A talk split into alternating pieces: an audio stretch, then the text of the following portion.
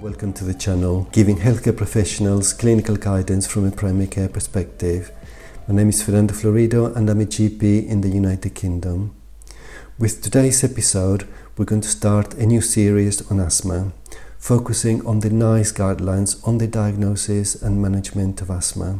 Firstly, I am going to go through the diagnosis flowcharts and I'm going to do them over three different shorter episodes. In the first one, I'm going to go through the initial clinical assessment for all patients. In the second one, we will look at objective tests for children and young people. And in the third one, we're going to consider the diagnostic tests for adults. I will put in the description below a link to download the full guideline as well as the different flowcharts. I also have a YouTube version that you can access in the description below. Right, so let's jump right in. This is guideline NG80, which was last updated in March 2021. NICE is working with the British Thoracic Society and the Scottish Intercollegiate Guidelines Network to produce UK wide guidance that will update and replace this guideline. Its publication is expected in November 2023. This current guideline covers diagnosing, monitoring, and managing asthma in all patients, but it does not cover managing severe asthma or acute asthma attacks. Today we're going to look at the first flow chart, which is the one referring to the initial clinical assessment for all groups. It refers to all patients, adults, young people, and children with symptoms of asthma. The first thing we need to do is obviously to take a structured clinical history specifically checking for first wheeze, cough, or breathlessness, and any daily or seasonal variation in these symptoms. Second, any trigger that makes symptoms worse. And third, a personal or family history of atopic disorders. It also tells us that we cannot diagnose asthma by using symptoms alone or a history of atopic disorders alone without an objective test. So after taking the history, we will examine the patient to identify expiratory polyphonic wheeze and signs of other causes of respiratory symptoms. But we need to remember that even if examination results are normal, the person may still have asthma. If there are acute symptoms of presentation, we will of course treat them immediately, but we will perform objective tests only if the equipment is available and testing will not compromise the treatment. If the tests cannot be done immediately, we will carry them out when acute symptoms have been controlled and we will give safety netting advice while the patients are waiting for the tests. We need to be aware that results of spirometry and fractional expiratory nitric oxide tests may be affected by treatment with inhaled corticosteroids. If you're not sure what the fractional expiratory nitric oxide test is, Stick around until the end because I will give you a summary of what it is.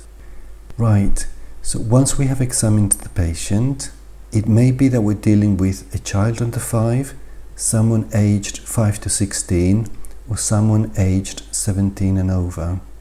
Now, for children under 5, we will treat symptoms based on our clinical judgment and we will review them regularly.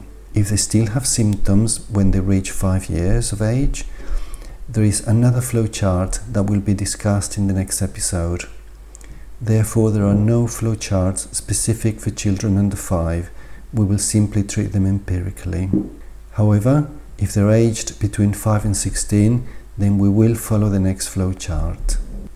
And if they're adults aged 17 and over, the first thing to consider is whether this could be an occupational problem, checking whether symptoms are better when not working or on holiday making an accurate record of the answers. If there's any suspicion of occupational asthma, we will refer them to an occupational specialist. But if there's no suspicion of an occupational problem, we will follow the flow chart in the third episode. We also need to remember that we should not diagnose asthma based on skin prick tests to allergens, serum total and specific immunoglobulin E, a blood eosinophil count, or for adults over 17, an exercise challenge. However, we can use skin prick tests to allergens or specific immunoglobulin E tests to identify triggers after a formal diagnosis of asthma has been made. And now, as a little bonus material, we're going to remind ourselves of what fractional exhaled nitric oxide is. When we check for nitric oxide, the first thing that we need to remember is that it is produced by eosinophils found in the airways. Asthma is an inflammatory disease mediated by the immune system, which activate eosinophils in the airways. Therefore, when asthma is the problem, nitric oxide levels will generally be elevated on testing, meaning that the eosinophils are very active, making the airways prone to an asthma attack. We test for nitric oxide by using one of many devices. You basically breathe out through the device like you would do for a spirometry or peak flow, although the expiratory rate will be much lower, taking a much longer time. A normal reading is below 25 parts per billion in adults. A reading between 25 and 40 parts per billion is borderline high in adults, and a reading over 40 parts per billion is very high in adults.